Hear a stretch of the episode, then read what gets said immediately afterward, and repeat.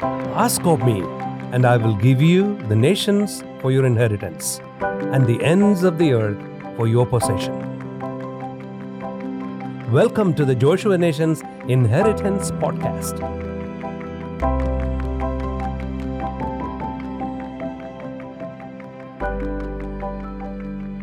Today, I want to share about the power of the secret place. When I had been invited to speak today, it was actually a couple of months ago when that request came in. And I had already contemplated sharing, you know, this teaching. But a couple of weeks ago, I had the opportunity of joining in on the Zoom to hear uh, Pastor Sheldon, Jonathan's dad, share. And he talked about uh, Enoch the message that he was sharing really impacted me that uh, hey this is a confirmation of the message that you uh, you know i should be sharing today because there are a couple of elements even though i didn't have enoch in my outline at that point there are a couple of things from the story of enoch that really confirmed that this was the you know a follow-up on that same message. That's where i want to go. In uh, Psalm 91, verse 1, David says, He that dwelleth in the secret place of the Most High shall abide under the shadow of the Almighty, and he will cover thee with his feathers, and under his wings thou shalt trust. I began to wonder what David actually considered to be his secret place. In looking through basically the Psalms, I uh, saw a repeated reference to being on his bed and uh, in his in the night seasons that he would meditate that he would uh, focus on the word of the lord. And that that seemed to be the place where that he was having his communion with god.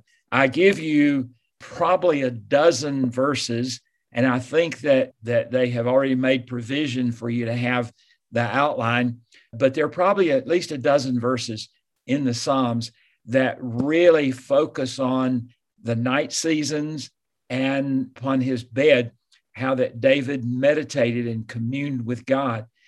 All of us need to find a place in our lives, in our daily life, where that we can be private and alone and only uninterrupted fellowship between us and God. I think David found that place, you know, when he would retire at night. I'm sure that he also meditated on, on the Lord and fellowship with God at other times, but it seemed like he had a special focus of doing it there. All of us need to have that place where that even though we're in relationship with God all day long, and uh, you know, people say, you know, to me things like, "Well, you know, when do you pray?" And I said, "Well, I I, I, don't ever stop praying. You know, I'm always in fellowship with God. I'm always trying to have communion with Him. I'm always trying to hear His Spirit direct me in every decision that I make. But in addition to just having that continual fellowship with God, we need to have a place and a time when that we set it aside just specifically to be in fellowship, to speak to God and hear him speak back to us. And Enoch, that we uh, talked about a couple of weeks ago, Dr. Uh, Pastor Sheldon talked about him. He seemed to have a time when that he would commune with God by taking a walk. And I do that every day. Uh, I live up halfway up a mountain and I go out and I spend a little over an hour, hour and a half climbing up the mountain and then climbing back down the mountain. Uh, and that is a private time when the, there are no other people uh, in association with me. There's nobody else that is interrupting.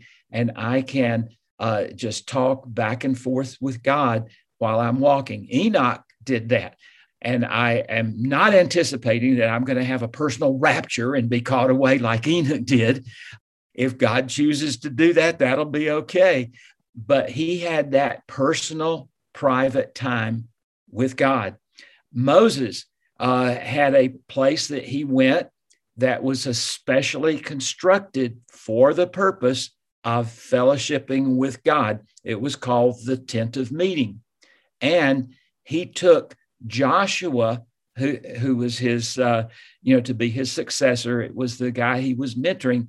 He took him into that place with him, and the scripture says that Joshua would linger after Moses left.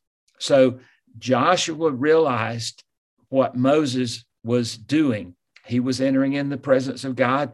And then Joshua says, I want to stay here after Moses leaves because I want a personal time, even without Moses being present, to spend with God. When we have that place and we have that time, there are certain benefits that are going to come. There are certain blessings that are going to come into our lives.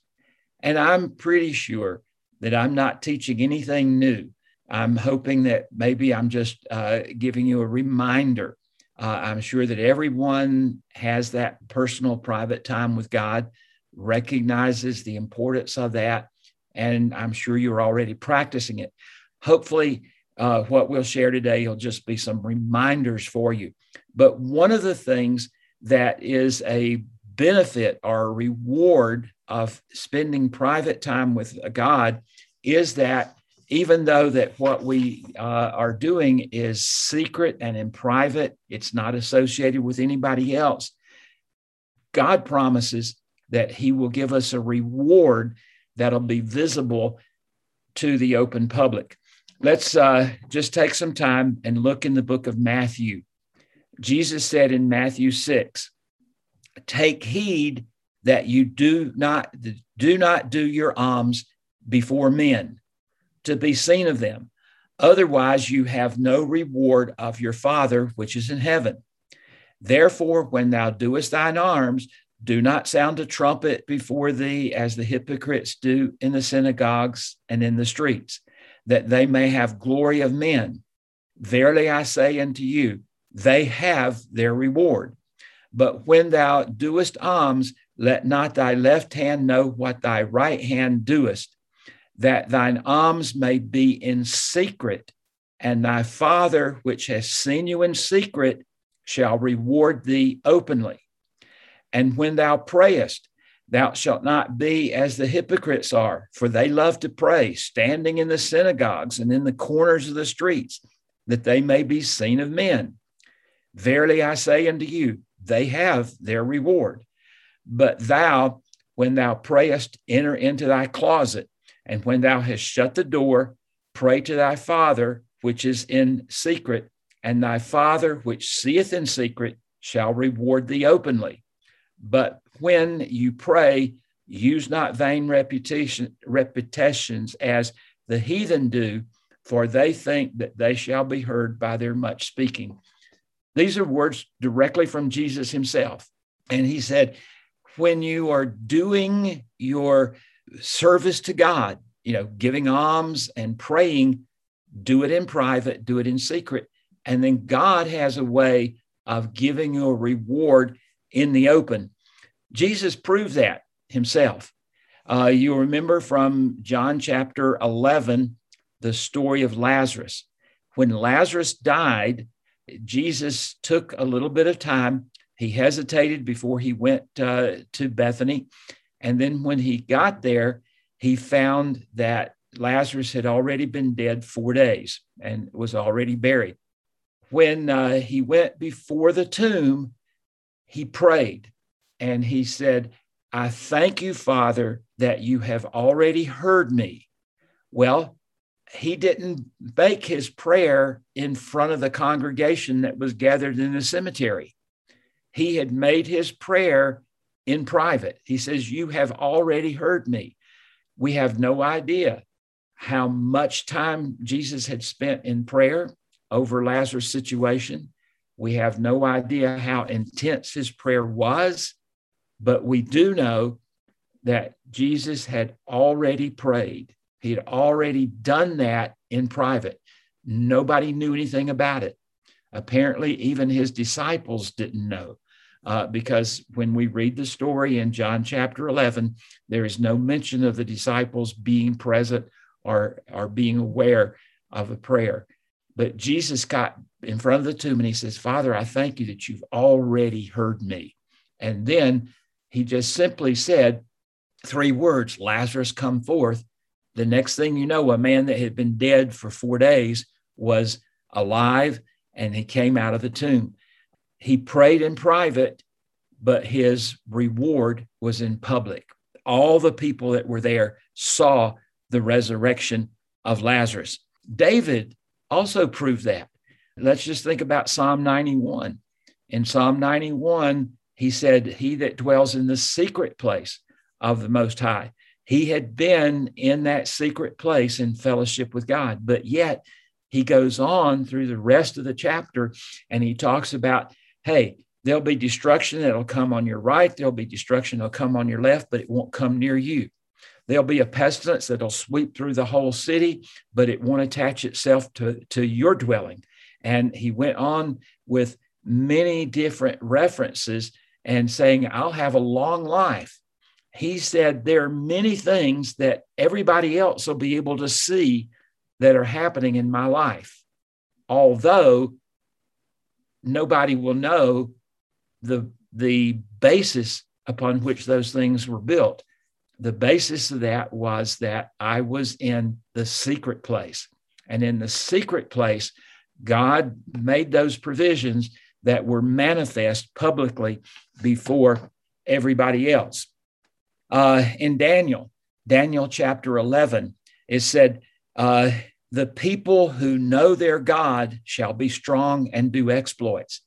How do we get strong? we get strong by being in that secret private place but yet when we do exploits they are going to be out in the public enoch's life was like that nobody knew what was going on when enoch was taking his walk with god every day but when he suddenly disappeared everybody would have recognized that in the book of uh, hebrews and uh, Dr. and Pastor Shelton uh, pointed this out as well. He says in the book of Hebrews, it was a third party analysis of the story, and the third party person who was uh, evaluating what happened with Enoch said, by faith. And that faith was something that the people recognized. They recognized that faith had developed in Enoch's life and they didn't know for sure and they didn't seem to record it but it apparently was because of his private time walking with god by faith enoch walked with god and then he was not because god took him i think some of you might know a little bit of my history but i spent many years uh, working with dr lester sumrall and uh, one of the things that dr sumrall used to love to say is that faith is your knowledge of God. That if you know a little bit about God, you have a little relationship with God, you'll have little faith. If you have a deep relationship with God and you have a deep knowledge of God, then you will have a deeper level of faith. And so he always defined faith is your knowledge of God. And when you have that faith, that knowledge of God, it manifests itself with exploits being manifest in your life. David also proved to us that things in the secret place get manifest publicly. He killed a lion and a bear, and nobody saw it. And apparently, nobody knew anything about it. Apparently, he didn't tell the story. He didn't come back and, and boast to everybody, hey, I've been out fighting lions and bears today.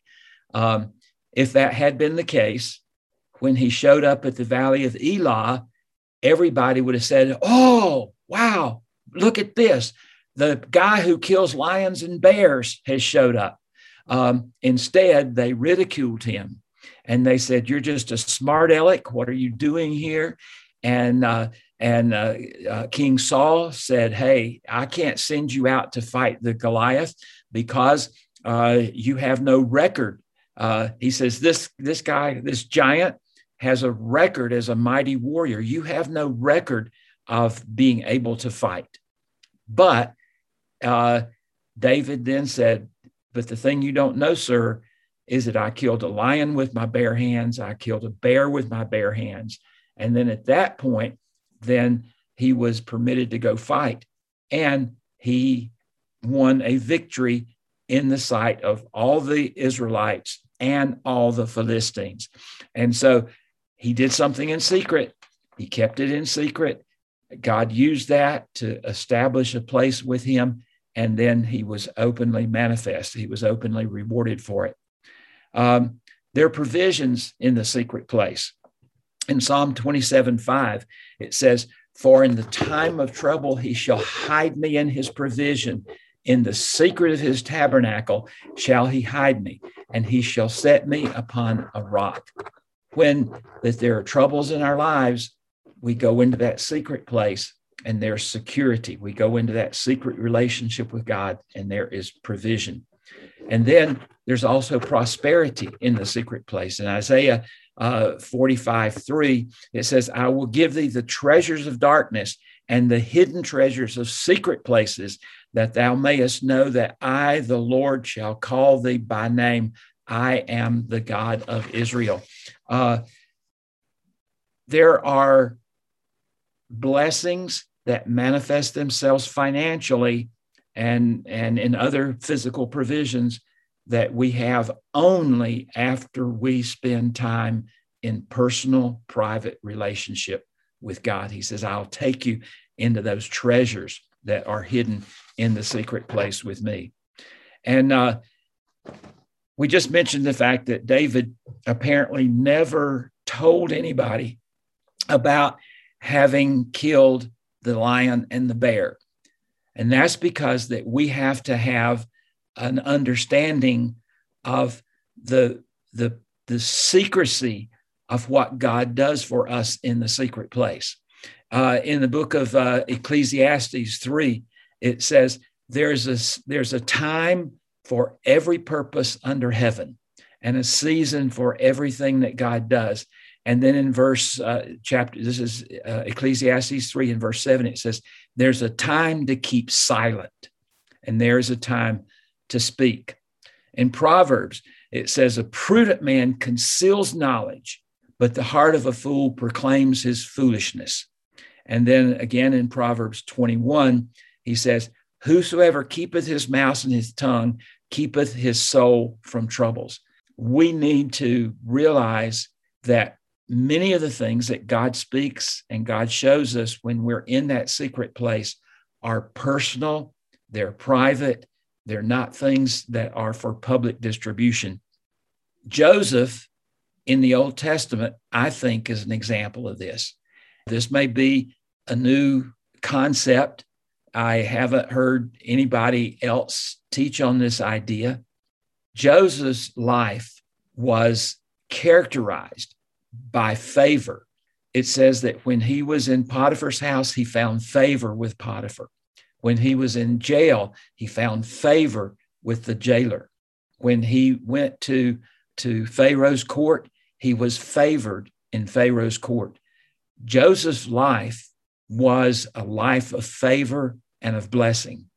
The only time when his life was not favored and blessed is when he told his brothers about his dream. If he had not told his brothers about his dream, he would not have gotten into the trouble that he got into. If he hadn't have told them about the dream, they wouldn't have become jealous and decide to kill him and then change their mind and sell him into slavery. Joseph was a man that God favored. I believe that if he had kept that thing secret and just as the New Testament tells us, Mary, when the angel spoke to her about, uh, you know, giving birth to Jesus, it said she kept these things and pondered them in her heart. If he had have not spoken it out, if they had realized, according to Ecclesiastes, there's a time to remain silent. If he'd have kept that in his heart and let it totally germinate, let it go through its full gestation period, let it let it fully uh, develop inside his heart rather than speaking it out publicly, God could have caused him to have gone to Egypt first class rather than in the baggage car. That's my personal feeling. Uh, and I, I feel like I can back it up uh, from scripture. But regardless of what happened with Joseph, we can take an example for our own lives and realize that many times there are things that God shows us in private that are for our own maturity, that are for our own strength, that are for ourselves to let it grow inside of us rather than feeling like we have to just go out and, and publicly proclaim all of those things. To come back to Lester Sumrall, if any of you know his story, his life was characterized by miracles, dramatic healings, uh, dramatic deliverances from demonic uh, possessions, incredible things. But I got a hold of the first book he ever wrote. And when I read it, there were no stories of healing, although I know the context in which that, that book was written. And I know that in that uh, time frame and in those places that he recorded in that uh, book, that there were healings. There were no stories of casting out demons, although I know that there were demon uh, possessions that he dealt with in the places and in the time frame that the book covers. So I asked him, I said, Dr. Sumrall, this is strange. I just read this book that you wrote, you know, 50 years ago. Well, it would be a lot longer than that now, but at that time it was about 50 years after he had written the book. And I said, I just read this book. And, uh, you know, the story of this demon possessed girl is not in there. The story of these people that were healed, those stories are not in there. Why? Explain that to me. And he said, I knew I could never get the book published because at that period in history, the uh, Pentecostal movement was was looked down upon and people didn't accept it. And he says, if I wrote it from that perspective, the publishers would not have accepted and would not have printed the book. But I wrote it from the perspective of the evangelism, evangelism and the growth of the church that was happening in all of these remote areas. And he says, I wrote it so that I could get the book published. He got the book published. He became recognized as an author and he became accepted in the journalism field. And then before long, he was able to slowly, slowly add in those stories until the atmosphere changed. And because he was an accepted and recognized author, then he could begin to tell those stories. Sometimes we have to have that same kind of wisdom. We have to understand God is doing something on the inside of us. We don't have to go blab it out because we keep it secret until God has the time when He's ready to reward us publicly for that. Now, there's also a warning, and that warning is that we have to keep the sanctity of that secret place. Have you ever noticed that the time that David committed the sin with Bathsheba, that the scripture says that he got up off of his bed. He was in the bed, which I have already suggested was the secret place where he spent time fellowshipping with God. And he got up and he he walked away from the bed. And then he looked over the balcony, and that's when he saw Bathsheba, and that's when everything took a downward spiral. Had he, instead of getting up, just rolled over and had more fellowship with God, he would never have gotten into the situation that he got into. That violation brought distress in his life. And I have probably a half a dozen other verses that we won't take time to read because I think you have them in your outline that talk about the agony that he felt in his bed after he had committed that sin. And he says in verse uh, chapter 32, verse 3 While I kept silent, my bones waxed old through my groaning all the day long. He used the word bones to refer to his inner spirit man. He says, In my bones there was groaning as long as I kept silent. As long as he refused to open his mouth and confess his sin, he was tormented on the inside. Finally, when uh, Nathan came to him and said, uh, you know, gave him this parable about the the man who had the sheep, and then uh, David said, Well, that is an awful atrocity. We need to deal with that.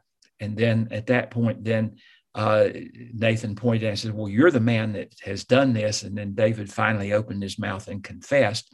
Then he wrote Psalm 51 as his repentance prayer over the situation. And in that repentance prayer, he says, God, heal the bones that are broken. You know, so he he recognized that that agony that was on the inside of him was because he'd kept silent about his sin. When he finally confessed his sin, then he knew that God could heal his bones on the inside. But here's the interesting thing. When Nathan pointed out to, to David that his sin was exposed, David's response to Nathan was, I have sinned against the Lord. He didn't say, I sinned against Bathsheba, and he didn't say, I sinned against Uriah. Bathsheba was, as best we can tell, a virtuous woman who would not have gone out and had an affair, except that David forced her into it. And so he violated her. And then Uriah was a very noble warrior, and Uriah came home. David called him home to try to, you know, cover up the situation. So it would look like that he was the one who got his wife pregnant rather than the king. And he was so noble that he said, I cannot go and sleep with my wife when I know that my soldiers are out on the battlefield and they don't have that kind of privilege at this point. And so I am not going to do that. So he was a very noble man.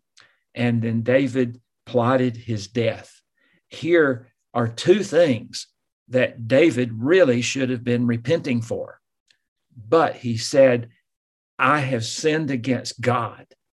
Then, when we get to Psalm 51, David, uh, in his writing of his repentance prayer, he says, Against you and you only have I sinned.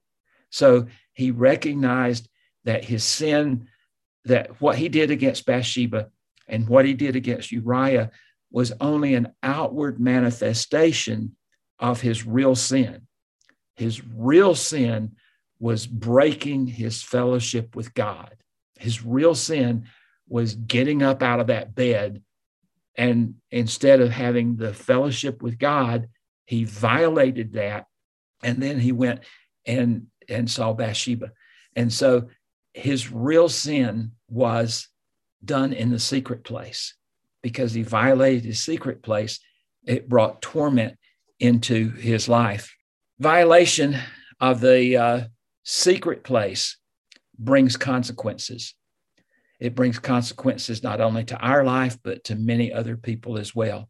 Genesis chapter 20, it tells a story about how that Abraham lied or made a deceptive statement concerning Sarah, his wife, because she really was a half sister. So he says, I, am going to tell people that she's my sister rather than my wife. And so he kept something secret. And then because of that, uh, Abimelech took Sarah and brought her into his harem. And he was, you know, totally innocent because he didn't realize she was a married woman if he'd realized she was a married woman, I don't think he would have taken her. Uh, Abraham was afraid that he would kill her, kill him, so that he could have Sarah. But at any rate, um, there was something secret in Abraham's life, and it was a violation of his secret place. And it says that God closed the wombs of all the women in Abimelech's kingdom. So a violation in the secret place in Abraham's case caused, we have no idea how many hundreds of women uh, to be barren. And then Achan, we know the story of Achan, how that Achan went into Jericho. God had said, destroy everything. Don't, don't take anything. Don't take any of the, the gold, the silver, anything you see in, in Jericho, but let all of it be destroyed. And uh, Achan took some things and he hid them in a secret place uh, underneath his tent. And then when the, the army went out to fight their next battle, which was the Battle of Ai, they were soundly defeated. And then God went through a process of showing Joshua who it was. And then because of one man's secret sin, the entire army was defeated. What we do in secret, not uh, if it's a violation of the secret place, it not only hurts us, it can hurt many other people as well. We have to remember that our what we do in secret has eternal consequences. Sometimes they're eternally good, sometimes they're eternally bad. And uh, uh, in uh, First Chronicles chapter 28, and thou, Solomon, my son, know thou the God of thy father and serve him with a perfect heart and with a willing mind. For God searcheth all hearts and understands all imaginations of thoughts. If thou seek him, he will be found of thee. And if thou forsake him, he will cast thee out forever. So, seeking God in that secret place will give us eternal uh, assurance, and otherwise, it will ca- cause us to be cast out forever. And look at Psalm 139 Search me, O God, and know my heart, uh, and try me and know my thoughts for I and see if there be any wicked way in me and lead me in the way everlasting. There's an everlasting promise, an everlasting provision if we seek the Lord and have that private, personal relationship with Him. In the secret place, God can give us clarity. David had a desire which was not totally God's perfect will. He had a desire to build a temple. Look at uh, Psalm 132.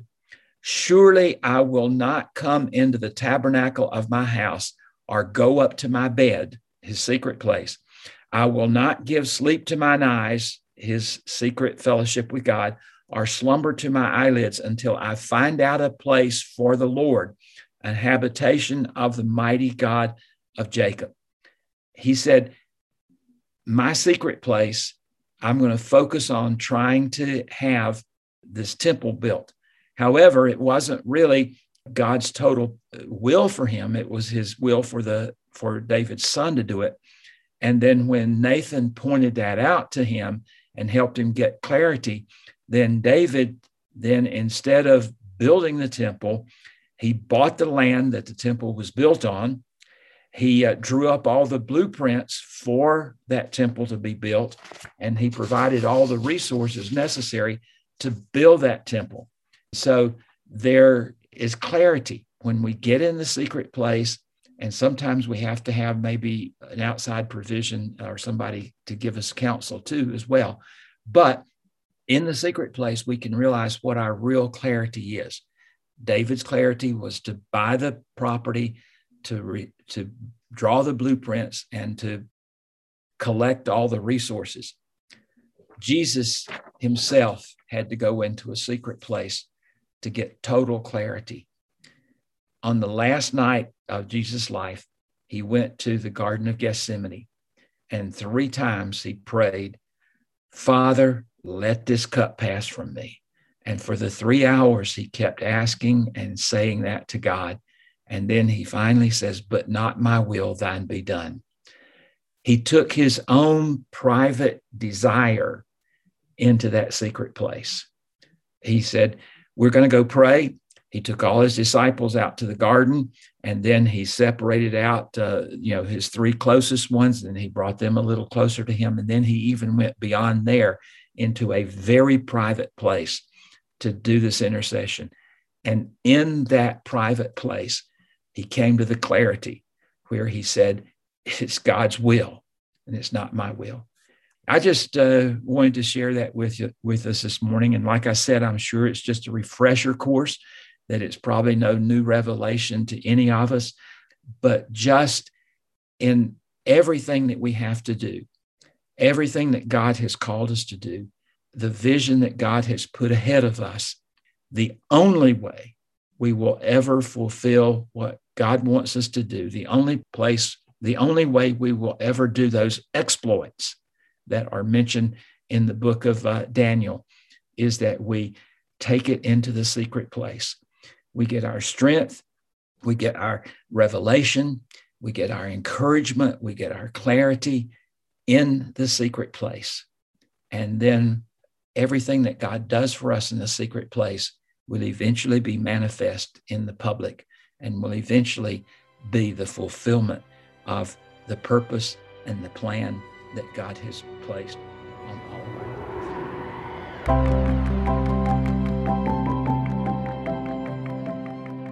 Thank you for listening to the Joshua Nations Inheritance Podcast. We hope you are encouraged and challenged with today's message. For more from Joshua Nations, visit our website, joshuanations.org.